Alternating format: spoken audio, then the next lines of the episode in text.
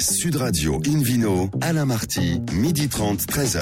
Bonjour à toutes et à tous, bienvenue à bord de cette nouvelle saison d'Invino Sud Radio. Après ce très bel été, on se retrouve pour le numéro 944 d'Invino depuis la création de l'émission en 2004. Comme vous le savez, nous sommes en public et délocalisés chez le caviste Nicolas à Paris au 31 Place de la Madeleine. Je rappelle que vous écoutez Invino Sud Radio à Marseille par exemple sur 95.1. Ça, ça fait plaisir à Philippe Orbach et peut se retrouver sur notre page Facebook Invino. Aujourd'hui, un menu qui prêche comme d'habitude la consommation modérée et responsable avec le domaine Giraud situé à, Buée dans le, au cœur du Sancerrois. Et puis le Vino Quiz pour gagner le livre Eunotourisme et spiritueux en France et dans le monde aux éditions Erol. On jouera sur invinoradio.tv. Bonjour Philippe Orbach, vous allez bien? Bonjour Alain Marty, très Les bien. vacances, c'est bien passé. Alors on vous a aperçu du côté de Saint-Tropez là, euh, tout début août. C'est vrai. Et après, Nous vous y êtes partis, ensemble d'ailleurs. bah ouais, on parce était a fait ensemble, Une belle et- émission euh, là-bas à Saint-Tropez. Après, je suis parti effectivement dans, dans les Alpes, dans les Hautes-Alpes précisément, dans le Briançonnais, où il y a eu à peu près 30% d'activité en plus. Donc, comme quoi, il y a, il y a quand même de bonnes nouvelles à cette rentrée. hein. Bravo. Voilà, voilà. Et donc, euh, voilà. Et puis après, j'ai fait également un, un tour dans, dans, le, dans la vallée du Rhône, et notamment sur Châteauneuf, où j'y ai quelques, quelques affinités. Quelques amoureux intérêts. Euh, exactement. Et puis, euh, pour finir, il y a quelques jours, dans, la, dans la vallée de la Loire, à travers la découverte non seulement des châteaux, mais également de ces beaux. Oui, vignobles. notamment un petit restaurant sympa deux, trois Ah oui, macarons, mais deux de- macarons, Deux, deux ça macarons à Montlivaud. On salue Christophe et, et toute son équipe parce qu'ils ont été euh, vraiment formidables. C'est une belle image de la gastronomie, not- not- notamment de la Loire, mais au-delà de la Loire, bien sûr. Alors on reste dans l'excellence, Philippe, pour débuter ce Invino Sud Radio spécial rentrée avec Nicolas Irissou, le copropriétaire du domaine du moulin Irissou, situé à Gaillac. Bonjour Nicolas. Bonjour, bonjour Alors, à tous. Avant de parler de vin, parce que c'est quand même Invino Sud Radio, un mot sur vos trois autres passions avouables. hein. On va se limiter aux avouables. La Corse, les faucons et le hand. Racontez-nous. Euh, ben, la Corse, j'en reviens juste. Donc, euh, on avait tout préparé pour les vendanges pour que je puisse euh, pouvoir partir. et Vous étiez où en Corse? Ah, mon cœur balance entre le centre Corse et le sud Corse. Donc, on va dire entre Corté et puis, euh, Et et Bonifacio puis ah, 30 km de Bonifacio. Ah oui. Euh, Est-ce que vous avez goûté un bon muscat corse du Cap Corse C'est bon ça, non? Ouais, ouais, j'aime bien, euh, j'aime bien le, le patrimoine et, euh, et après aussi les vins de, de Pontelec, euh, euh, des vins d'altitude là qui me plaisent beaucoup. Philippe Forbach, hein, vous connaissez aussi bien l'île de Beauté et côté vin, c'est c'est sympa. Hein. Oui, Bacchus vin, c'est gâté. Quoi. Oui, exactement. C'est- C'est une, c'est- une île euh, qui est bénie des dieux de- depuis longtemps et qui a bénéficié euh, de, de différentes invasions. Ça a été un peu terrible au moment que ça- où ça s'est passé, mais par Oui. contre, il y a une vraie, une vraie euh, culture qui s'est qui s'est forgée. Euh, Et les vins reflètent justement ce, ce tempérament corse. Ce sont des vins euh, généreux, des vins euh, qui restent élégants, des vins avec une certaine noblesse euh, et beaucoup de tempérament. Les blancs de, de patrimoine, notamment, c'est la poche calcaire de l'île. hein, c'est Mm. magnifique. Les, les granites d'Ajaccio, effectivement, les, les vins d'altitude. Et, et- et Nicolas fait bien de le souligner. L'altitude compense la latitude, donc ça permet de trouver une acidité naturelle dans le raisin qui se, ensuite se transmet dans le vin. Nicolas, à part la Corse, les faucons, donc vous avez un élevage, c'est ça? Avec un, un Ouais, aigle chouchou? Ouais, je suis fauconnier et, et, et donc euh, certaines prennent des fusibles et moi j'ai pas de fusil, j'ai un aigle pour chasser les sangliers, les chevreuils Comment il s'appelle cet aigle? Et il s'appelle Chinto. Ah, ça me rappelle une de vos cuvées. Enfin, on en parlera tout à l'heure, quoi. Et alors, le, le hand, vous avez joué à un haut niveau, notamment à Libourne? Ouais, ouais, je jouais au national handball et puis euh, et puis je me rappellerai toujours d'une parole de, de, de mon ex-entraîneur, ben, vous connaissez Claude Onesta. Bien sûr. Et, et à l'époque, il me disait, quand je l'ai revu dix ans après, il me dit, tu sais, Nicolas, à 30 ans, le hand, c'est quasiment fini. À 30 ans, vigneron, tu commences. Ah, c'est une jolie, ça- m'a toujours dicté euh, dans ma vie de tous les jours après. Ouais, de, de la grande sagesse pour ce, ce, ce bel épicurier en tout cas. Alors racontez-nous, il paraît qu'avant d'arriver donc euh, du côté de Gaillac, vous avez passé quelques mois très sympas en californienne. Donc est-ce que les, les californiennes sont jolies? Allô Je- Euh, je on, revient sur- on revient au faucon quoi Sûrement, non, non, non, Marty. mais, non, non, pas du tout, parce que je pense que le. Vous Alerte étiez célibataire à l'époque, hein. J'étais célibataire, mais Voilà. alerte à Malibus à la télé, c'est pas vrai. quoi. Donc euh, il, faut, il faut, faut tout remettre à sa place. Bon. Euh, je pense que c'est mieux du côté de New York que du côté de la Californie. Bon alors, allez, vous avez rejoint le domaine familial. Donc un mot sur euh, l'historique. hein. Tout a débuté, si j'ai bien compris, en 1827 avec Pierre. Ouais, non, je suis la sixième génération. Euh, j'ai la chance d'avoir encore la cinquième qui est à la retraite, mais vous savez, les agriculteurs, c'est la retraite très active, donc euh, il est toujours là à côté de moi. Euh, par contre, euh, depuis 2002, il m'a donné les clés et je fais ce que je veux. Donc euh, c'est vraiment à noter parce que c'est pas tout le temps le cas dans les exploitations familiales. Donc ça veut dire que vous avez réellement votre papa passé le témoin en disant écoute Nicolas tu te débrouilles, je t'aime que ça marche ou pas? Mais il a considéré qu'une vigne c'était pour 50 ans. Donc euh, comme sur les 38 hectares, euh, on en a replanté 33 depuis 2002.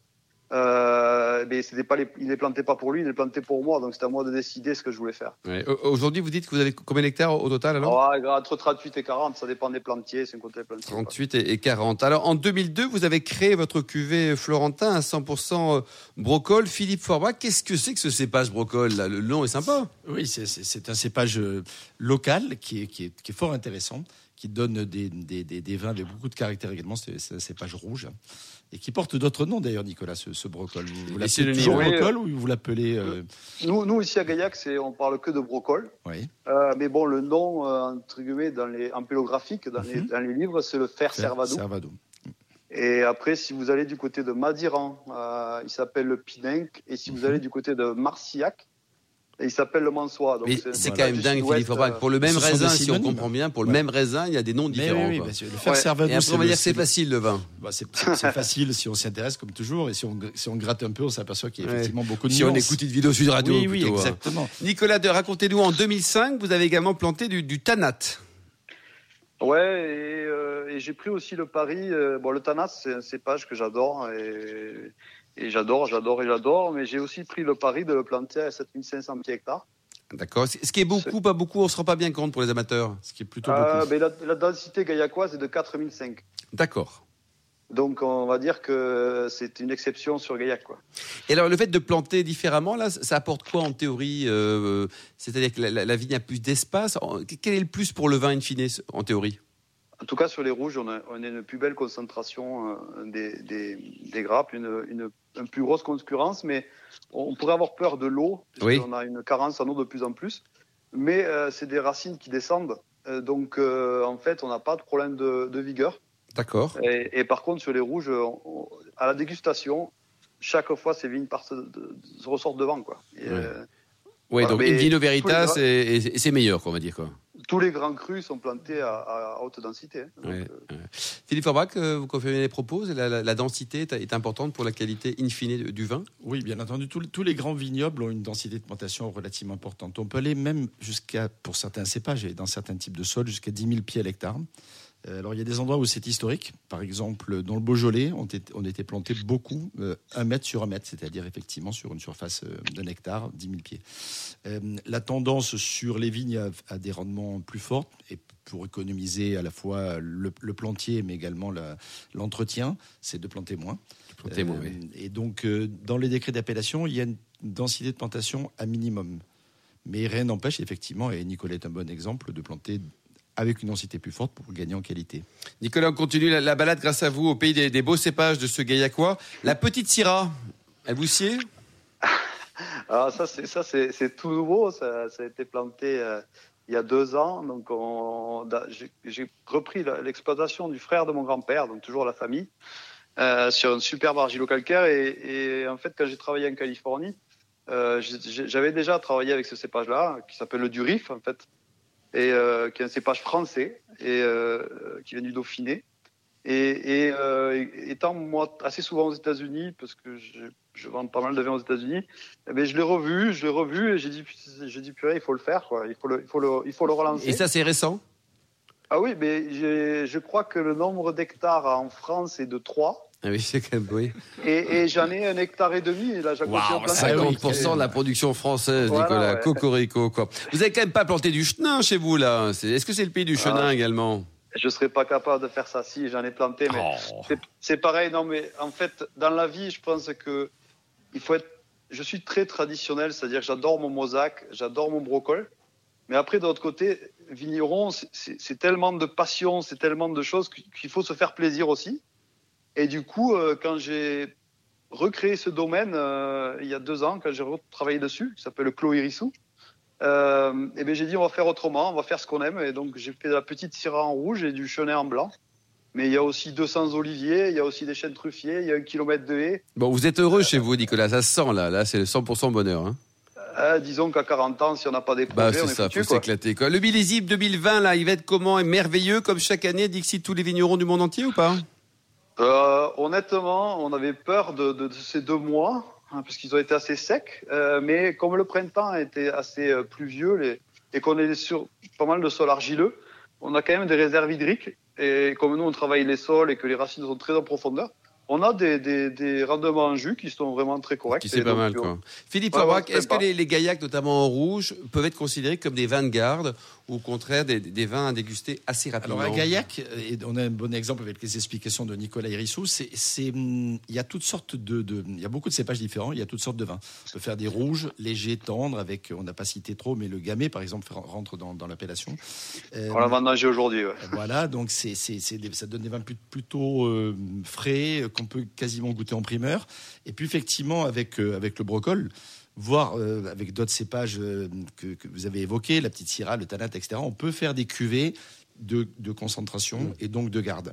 Et il y a aussi des blancs, euh, le Mosaque donne des vins euh, friands, mais aussi peut donner effectivement des, des vins de garde. Et Il y a des, il y a Des vins il y a- secs, Philippe, il y a ou des vins secs, parfois Il y a des vins moelleux à Gaillac.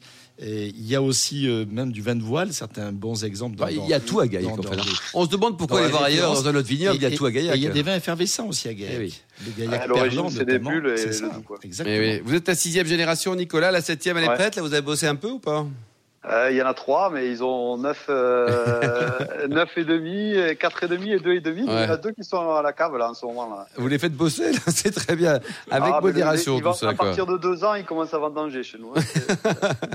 Et alors, vous avez cédé aussi à la mode des, des rosés, parce qu'on a parlé des différentes couleurs avec vous et avec euh, Philippe. Vous avez aussi un peu de rosé?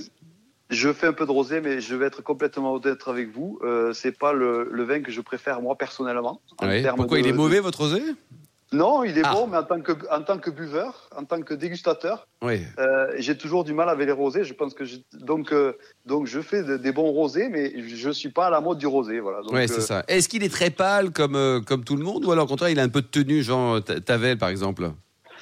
Alors, on nous- on- entre guillemets, on nous demande d'avoir des rosés pâles, mais ce qui m'intéresse là, c'est que je, moi, ce qui m'intéresse, c'est que j'ai des rosés qui se gardent. Ouais. Donc, c'est pas des rosés qui sont fanés au bout de trois mois. Bravo, ils ont des- une vraie personnalité. Merci beaucoup, Nicolas Iressou, et bravo pour cette euh, magnifique aventure. Au pays de Bacchus, on se retrouve dans un instant au bar à vin du caviste Nicolas à Paris, place de la Madeleine, pour cette émission délocalisée avec le Vino Quiz pour gagner le livre Eunotourisme et spiritueux en France et dans le monde aux éditions Erol. Sud Radio Invino, Alain Marty, midi 30, 13h. Retour à la cave Nicolas à Paris. Nous sommes toujours place de la Madeleine pour cette émission en public et délocalisée. D'ailleurs, vous qui nous écoutez chaque week-end, n'hésitez pas à nous contacter sur notre page de Facebook Invino pour nous indiquer vos vignerons favoris, chouchous. On va les contacter. Et s'ils sont vraiment très bons, on va les inviter sur, à la radio directement. Alors, on retrouve Philippe Forbach et puis le, le Quiz. Donc ça, c'est un moment solennel, Philippe. Oui, mais solennel et en même temps, il faut reprendre des bonnes habitudes Oui. dès la rentrée. Oui. Alors, je vous en rappelle le principe, hein, si vous avez oublié pendant les vacances. Chaque semaine, on vous pose une question sur le vin et le vainqueur gagne un beau cadeau, bien entendu. Le livre Eunotourisme et spiritueux en France et dans le monde aux éditions Erol. Concentrez-vous un petit peu. Voici la question de ce week-end. Quel est le second métier de Nicolas Irissou, propriétaire du domaine du Moulin Irissou à Gaillac? Réponse A, dompteur de Lyon, mesdames et messieurs. Réponse B, fauconnier. Réponse C, pêcheur, de- devant, devant l'éternel, bien entendu. Bien sûr, Voilà. bien sûr, bien sûr. Pour répondre et gagner, vous le souhaite, à ce livre Eunotourisme et spiritueux en France et dans le monde, aux éditions Erol, rendez-vous toute la semaine sur le site invinoradio.tv, rubrique Invino, ou rubrique Vino Quiz, si vous voulez. Le gagnant sera d'ailleurs tiré au sort parmi les bonnes réponses. Merci beaucoup, Philippe Forbach. Euh, Patrick Giraud, bonjour. Vous êtes dompteur de Lyon, vous aussi? Du tout, du tout. Bah, faut y penser, quoi. Vigneron. Bon, allez, vous êtes vigneron donc euh, au cœur du, du Sancerrois. Alors racontez-nous, c'est une affaire de, de famille. Vous êtes vigneron depuis euh, plein de générations ou c'est tout récent? Eh ben, écoutez, moi, je suis euh, vigneron depuis la, je suis la huitième génération. Je me suis installé avec mon père euh, en 1984. J'ai donc euh, 56 ans aujourd'hui, donc euh, j'avais 20 ans. Et je travaille aujourd'hui avec mon fils, euh, Adrien. Et c'est pas trop dur euh, pour lui là, Adrien? Il vous supporte? Tout se passe bien ou Oh pas ben, conflit de génération, euh, c'est pas toujours évident, mais euh, il fait sa place, il fait sa place. C'est- euh, constructif. Oui, tout à fait, Voilà. tout à fait. C'est enrichissant de pouvoir échanger aujourd'hui avec les nouvelles générations, des nouvelles technologies, que ce soit la vigne à la cave, euh, la technique, euh, c'est tout évolue aujourd'hui avec le, la haute valeur environnementale, le côté bio. Ouais, c'est- c'est plus euh, la, la, vigne de nos, de nos grands-parents. Alors un mot peut-être sur, sur votre domaine, euh, euh, Patrick. Vous êtes basé où exactement? Parce que le Sancerrois, c'est grand. Oui, c'est grand. Nous sommes euh, à Sancerre, il y a 3000 hectares, hein, euh, 2400 hectares plantés en Sauvignon et 600 hectares plantés en Pinot Noir. Donc moi, je suis, situ- je suis situé à Buée, au cœur de Buée, euh, au lieu dit Bois de l'Abbaye. J'exploite une douzaine d'hectares de vignes, D'accord. 9 hectares et demi en Sauvignon. Et vous produisez les, trois couleurs, Patrick? Oui, blanc, rouge et rosé. D'accord. Tout à fait. Mhm. Tout à fait. Et nous exportons à entre 70 et 80 de nos produits. Oui, c'est important ça. Vous produisez Ouais, que des Sancerres ou Vous avez quand même d'autres appellations euh, périphériques hein, C'est euh, Non. Non, non, je ne fais que du, que du Sancerre, tout à fait. C'est un une choix. exploitation familiale et c'est un choix. Et puis, euh, bah, ça fait du travail déjà. Et Ouais. voilà, on, on aurait pu faire Pouilly, même tout salon, mais non, non, on est resté à Sancerre. Philippe Orbrac, le, le Sancerre à Paris a été très très à la mode, un peu comme le brouillé à une époque. C'est toujours le cas aujourd'hui ou alors c'est un peu tombé? Non, ça, ça reste, ça reste, ça reste le, ça reste le cas. Ça reste surtout la référence. hein. Euh, notre ami euh, vigneron Patrick, Giraud nous disait 80% à l'export. C'est dire la notoriété de cette appellation de par le monde Incroyable. entier. C'est juste incroyable. Donc, euh, d'ailleurs, ce sujet, est-ce que l'export en ce moment euh, Ouais. euh, Vous n'est pas allez trop tout, compliqué, Patrick. oui. hein, dans vos distributeurs à l'étranger? Moi, je travaille donc euh, principalement euh, États-Unis, Canada, Allemagne, euh, Royaume-Uni, les pays scandinaves, Belgique, euh, le Benelux et le Dan oui, Danemark. D'accord. Mais c'est déjà Danemark. pas mal. Mais c'est- les- le le marché est un peu, euh, est un peu faible en activité en ce moment? Ah non, non, non, non, nous, on a malgré, malgré la, la Covid, euh, Mhm. mars, avril, mai, nous avons très, très bien travaillé à l'export. Euh, en France, malheureusement, on a bien travaillé également avec les hum, particuliers en France une fois que le, le, le- confinement était terminé. Et Mhm. nous avons beaucoup travaillé avec, avec les cavistes euh, au moment du confinement. Par contre, malheureusement, la restauration, euh, là, on a pris une calotte, de, une claque de 95% Ouais, moins c'est ça, quoi. normal. hein, ça Combien de, bouteilles vous produisez en moyenne hein, chaque nous, année, on Patrick produit une année normale, on produit entre 80 et 100 000 bouteilles, euh, Oui. le- voilà, selon, selon. Enfin, il euh, faut les vendre déjà. hein, il faut les vendre déjà. Quoi. C'est, euh, Oui, il faut les vendre, mais vous savez, euh, euh, on se déplace, on va voir nos clients. Euh, moi, j'avais, on a beaucoup, pas mal de restaurants, brasseries, restaurants sur Paris. Bon, bah là, moi, depuis le mois de mars, j'ai pas mis les pieds à Paris. euh, c'est désolant, mais on aimerait bien y retourner, mais euh, ça peine à repartir. Oh, ça à va, ça-. Ça va Ça va repartir. Patrick. Oui, à la oui. rentrée, ça va repartir, tout à fait. Je, le- je le souhaite, hein, parce que nos amis restaurateurs ont besoin de travailler et, et, et- et Paris, c'est la vitrine des vins de, de- pour nous. Euh. Les clients, les importateurs viennent d'abord à Paris. Et c'est comme ça qu'on a. Moi, j'ai trouvé mes importateurs, c'est parce qu'ils ont dégusté mes vins à Paris, Ouais. dans les restaurants à Paris. Alors dites-nous, parce que le, le Sancerre, donc vous avez, un- vous avez deux cépages euh, dont vous nous rappeliez tout à l'heure. Ces cépages, on les trouve aux quatre coins du monde avec euh, des concurrents, notamment néo-zélandais, euh, euh, qu'on peut imaginer de qualité. Là, comment vous faites pour survivre? Parce que Philippe euh, nous expliquait qu'il y avait une notoriété qui était mondiale, ce qui est vrai, et ce qui est formidable. Et, et vous l'entretenez, c'est vous faites euh, comme tous les vignerons, vous bougez les fesses pour aller euh, continuer à promouvoir matin, midi et soir vos, vos magnifiques vins aux quatre coins du monde? Euh, il, il faut de toute manière, euh, il faut pas s'endormir, hein, faut pas rester euh, à la, au chai. euh, euh, moi, je, je vais beaucoup aux vignes. Hein, euh, je, je- quitte mes vignes que pour euh, poser un petit peu mon corps et l'âme que de temps en temps, mais, très, mais je suis très très souvent aux vignes. Et à la cave, euh, c'est mon fils maintenant qui a pris la relève. Donc, euh, mais autrement, Adrien, c'est Adrien. oui, Adrien, tout à fait. Mais autrement, on, on fait des dégustations hein, des vins. euh, Alors, ce qu'on appelait il y a quelques décennies les vins du Nouveau Monde, mais c'est plus le Nouveau Monde. hein, ils sont là, ils sont présents, ils sont avec nous. Il faut faire avec. Moi, j'ai eu des, des vignerons euh, néo-zélandais euh, d'Afrique du Sud euh, qui, qui sont venus déguster mes vins. Je les ai emmenés voir mes vignes. Ils sont revenus au moment des vinifications et parce qu'ils voudraient. Ouais, vous, vous les chouchoutez, vous les chouchoutez, quoi. hein. Ben êtes- voilà, mais il voudrait un petit peu euh, savoir comment quel est notre secret pour pour pour faire ce souvenir de Sancerre. Il Mais faut pas tout leur dire, peut Patrick. faire- Il faut pas Mais tout non, leur dire. Pas de blague. Justement, mais il n'y a rien à dire parce que de toute manière, c'est notre terroir. Nous, on a Oui, un terroir unique à Sancerre, unique dans le monde, et personne ne peut nous copier. C'est ça qui fait notre force. Philippe Porbrac, alors avec un bon Sancerre euh, rouge et blanc, on verra après pour le rosé. euh, Qu'est-ce qu'on peut imaginer comme type de gastronomie, Philippe? Alors pour, pour, pour le blanc, les poissons fumés, c'est merveilleux. Les fromages, il faut pas oublier que dans l'appellation Sancerre, il y a Chavignol qui, qui a une des rares communes à avoir droit à une double appellation, vin et, et, et- et produits laitiers, fromage en l'occurrence.